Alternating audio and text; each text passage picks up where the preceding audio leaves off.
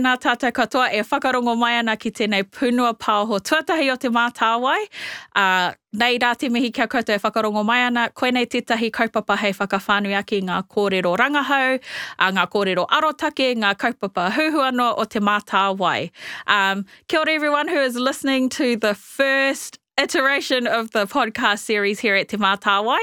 Um, before I jump straight into the kaupapa, I'd love to introduce my uh, co-presenters here today. So I'll go first. Ko Mikaia Leach tōku ingoa. He uri tēnei no te taira whiti whānui. Ko au te kai whakahaere rangahau ki te Mātāwai. And I'm going to fewer the rākau to my right. Kia ora tātou, kia ora i te hunga whakarongo, uh, ko Arimaki Strickland tōku ingoa, uh, huri tēnei, Ngāti Kahunganu, a ngai tahu ai te taki rarotonga. E he kai tātari rangahau ahu. Kia ora. Uh, kia ora tātou, ko Ursula Featherson tōku ingoa, uh, ko au kai tātari rā raunga, um, and I'm a business analyst in Te Mātā Tupu, and yeah. Oh, tēnā korua, no mai ki tēnei kaupapa.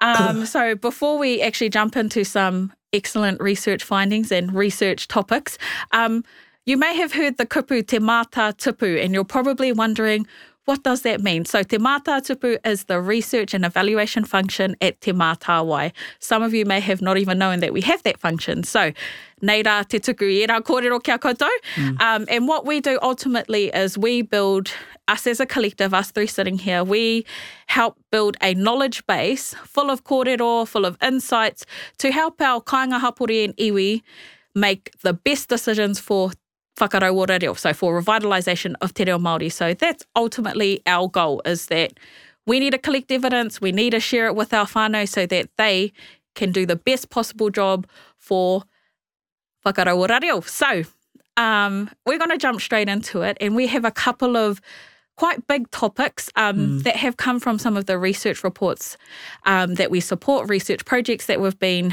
that we've commissioned. And so one of them is the Kia Manawa U Ki Te Reo. And one of the big things that came out, and I think we all bring a different perspective on how um, this thing about language trauma and language anxiety. So that's our first kaupapa for this Punua Pāho today, is that we are going to look at language trauma and language anxiety. And so I am going to ask my co presenters um, have you ever experienced this thing called language trauma or language anxiety? And I think I'll start with you, Ursula. Um, so Ursula is she is bilingual. She can speak multiple languages, and she is on her reo Maori journey. So um, it'll be really cool to hear your experiences learning te reo Maori, but also learning a, another language. So we'll start with you. Kia ora. Um, so yeah, as Mihai says. Um, I do have a few languages up my sleeve. Um, I learned uh, Spanish at university and also lived in Spain for a, a wee while as well. Um, and so I relate more to the language anxiety part of the report, mm. um, and especially with Te Reo Māori um, and working in a very Māori centric organisation. Um, there's a lot of I do experience a lot of anxiety. I think um, I also try and cover it up a lot. Um, but yeah, it's one of those things where um, I get quite nervous about making mistakes and whether or not those mistakes uh, translate to um, causing offence to other people, or if I've said, um, I think there are a few like words where if you get the pronunciation wrong and it's just like the slight um, uh, distinction between a short vowel and a long vowel, you can get the meaning of the word completely yeah. wrong. And so, you know, yeah. you got to, that's always like at the forefront of my mind mm-hmm. is like, am I saying the right thing in this moment? But um, some of the stuff that I do to, uh, I guess, like overcome it is just, um, I practice a lot in my room, um, and I also will have like little recordings so I can play it back just to make sure that I get nice. it right. Um, yeah, so those are some of the ways that I've worked around um, anxiety, and I guess it's just like you know, the more you do it, the more you surround yourself with it, um, the more you get better at um, picking up on the difference. That's really good. And like, you know, it is a hard thing to actually share those anxieties. You know, we, yeah. uh, like you said, we have quite a Māori centric tari. Yeah. Um, Te Reo Māori is being heard throughout the whole office. So, um, that is something big and i like how you provided solutions and um, do you feel safe in that environment to you know with that language anxiety do how can you know if there's other people experiencing this in their own tari um, what can we do as as maori proficient speakers how can we support our learners in in the workplace what what do you think like just touching on your experience, what do you think are some of the things at Te Mātāwai that we do to try and encourage and support you? And I hope you do feel supported. Oh, totally. Yeah. We, that's what we want in that yeah. environment. We want everyone speaking Te Reo Māori. Mm. So um, if you could just share yeah. some some observations uh, within the tari. Yeah, I think um, We've got a really great um, tari in terms of there's lots of uh, patience, and um, mm. everyone recognises that we're at different stages with our mm. um, learning, and that um, I know that if I make a mistake, um, I'm not going to get a like negative reaction. A yeah. lot of people mm. like they'll just let me move through the mistake, yeah. and either I'll correct myself or we'll just like skim over it and we're like, nothing happened here. Yeah. Um, and I know that everyone's like, recognize it. I'm like, cool. Yeah. It didn't happen, did it, guys? um, but yeah, no, everyone in the um, tari is really good at just like they know that I'm trying, and that's mm. the yeah. most important part is that um, I'm trying. So yeah. yeah, and that's what we like to recognise within our team is like, yes, you're trying your effort and your your ngako nui ki te reo. I mm. think is the big thing for me is that you always show so much passion behind the mahi you do. Even when you don't understand, we can see that drive within you to be better, to know, to be the one of the best allies we have for Te Reo Māori in the tari, um, out there sharing the message of Te Reo Māori with your whānau. Um, yeah, and so I think I just really want to mihi to that because we can't do it alone. Yeah. Aru, what about your experience? I know you've grown up in Kura Kaupapa, you went to Hato Paora, uh, Waikato University alumni, so you know there's lots of te reo Māori. Your experience will be very different. Have you experienced any type of language trauma or anxiety, and how did you work your way through it or navigate through that? Um, for me, it wasn't necessarily like trauma. I guess, yeah, growing up in the kaupapa of Kohanga Reo Kura Kaupapa Māori, um, it was kind of the opposite when we think about um, the Tohunga Suppression Act, you know, that reanga of our kaumātua, you know, un, you know, strictly not allowed to speak Māori. Um, I went to a kura kaupapa where you're strictly not allowed to speak English. And so it's totally the opposite. You know, you'd get called into the principal's office if you speak English. And um, and for me, growing up, um, I definitely felt like it was kind of hoha, like, because yeah. uh, rangatahi o le pepi tonu aku whakaro, e pāna ki te reo Māori, no reira, um, you know, I didn't realize, I didn't, you know, my uh, my whakaro wasn't mature enough to think about the whawhai that um, my parents went through and also my kaumātua kuia mm. went through to revitalize the language and get these kaupapa like kohanga reo, um, kura kaupapa going. So um, it wasn't until, I guess, university where I started to realize that, oh my God, like I've, I've had it good, like yeah. growing up. Um, so I guess it's my time to give back to the people who gave me the opportunity to have this, I guess, upbringing.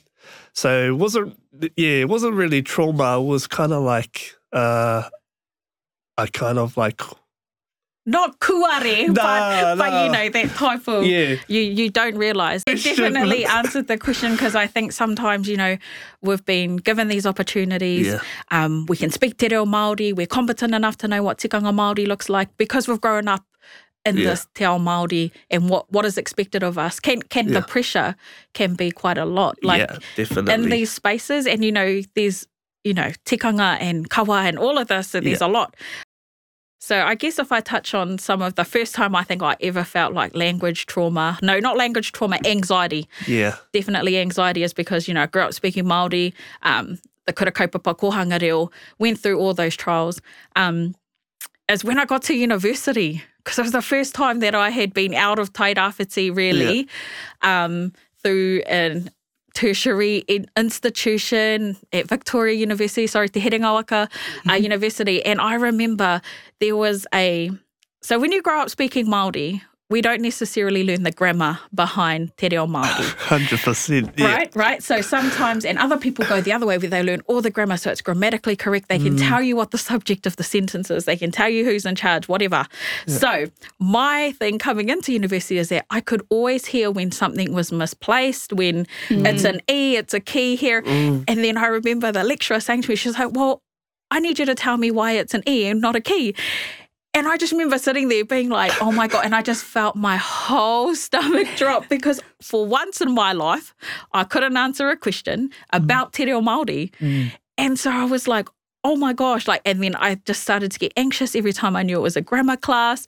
Um, when we'd go into tutorials, which was even smaller, I was like, oh my God. So, um, in this situation, I could have let this crush my whole Reo Māori upbringing, and I could have really walked away and been like, actually, I know how to speak Māori, be real arrogant about it, and actually think, nah, ngā te reo Māori, blah blah blah. Don't need that that uh, that training, that linguistic background.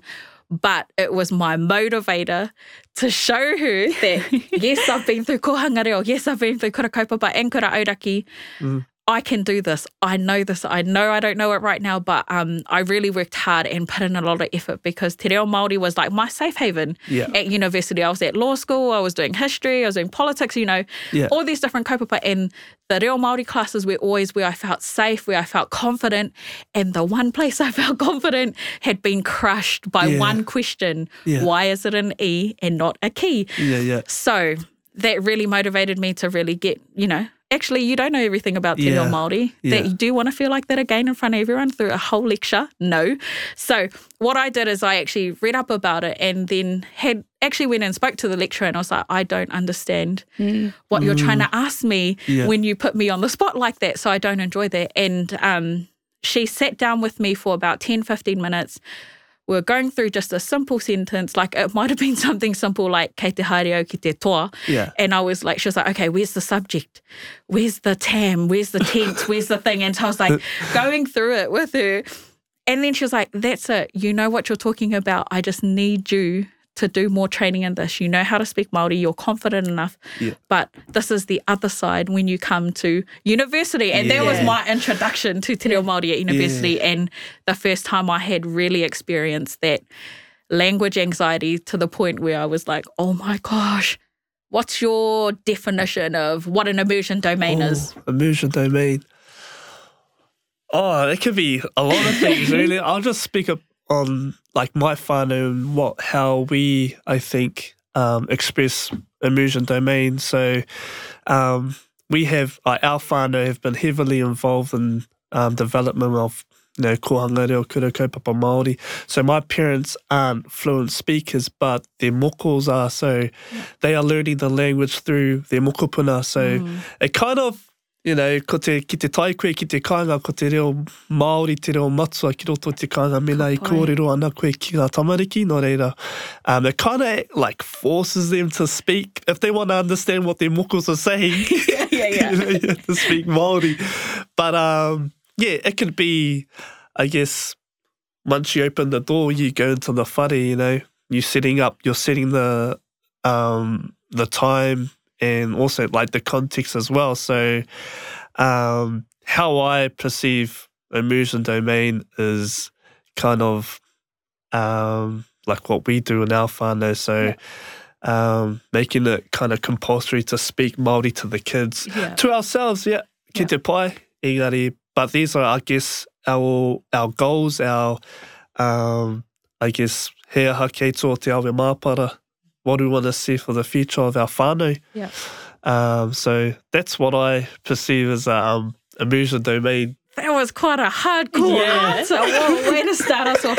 So I just before I jump over to Ursula, or- Nah, uh, it's definitely like we really believe in the kōrero. Like it takes a village to raise a child. So I wasn't just raised from my parents, as Yeah. my kaumātua, my uncles, my aunties, my kohanga teacher, my kura kaupapa teacher. Yeah. I guess the whole community got behind each other. So um, without that support, you know, Yeah. we like I wouldn't be here today. So it's definitely um, the community that helped out. So I guess going the kaupapa on the marae Yeah. um, would be like a kickstart for for I guess creating a motion domain in your whānau. It was definitely um, the community. Yeah, me kore Yeah. aki ko tō mātou hāpore kāre au e, you know, e Puāwai, puāwai eh? ki roto i te ao Māori. Mm. Engari, ke te ako toru au, um, you know, kāre te akoranga e mutu. So, Up in Taranaki, this really cool um,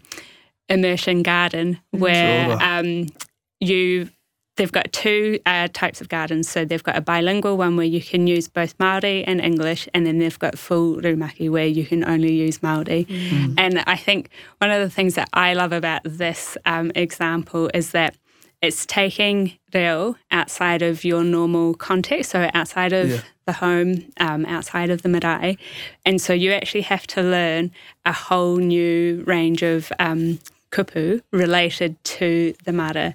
And that I think is the best way to um, just upskill yourself because you have to, um, it's very much task based. Yeah. And um, again, the research so shows that if you're doing task based activities, you actually retain the language better because you can associate it with action or you can associate it with people. And so, yeah, Yeah.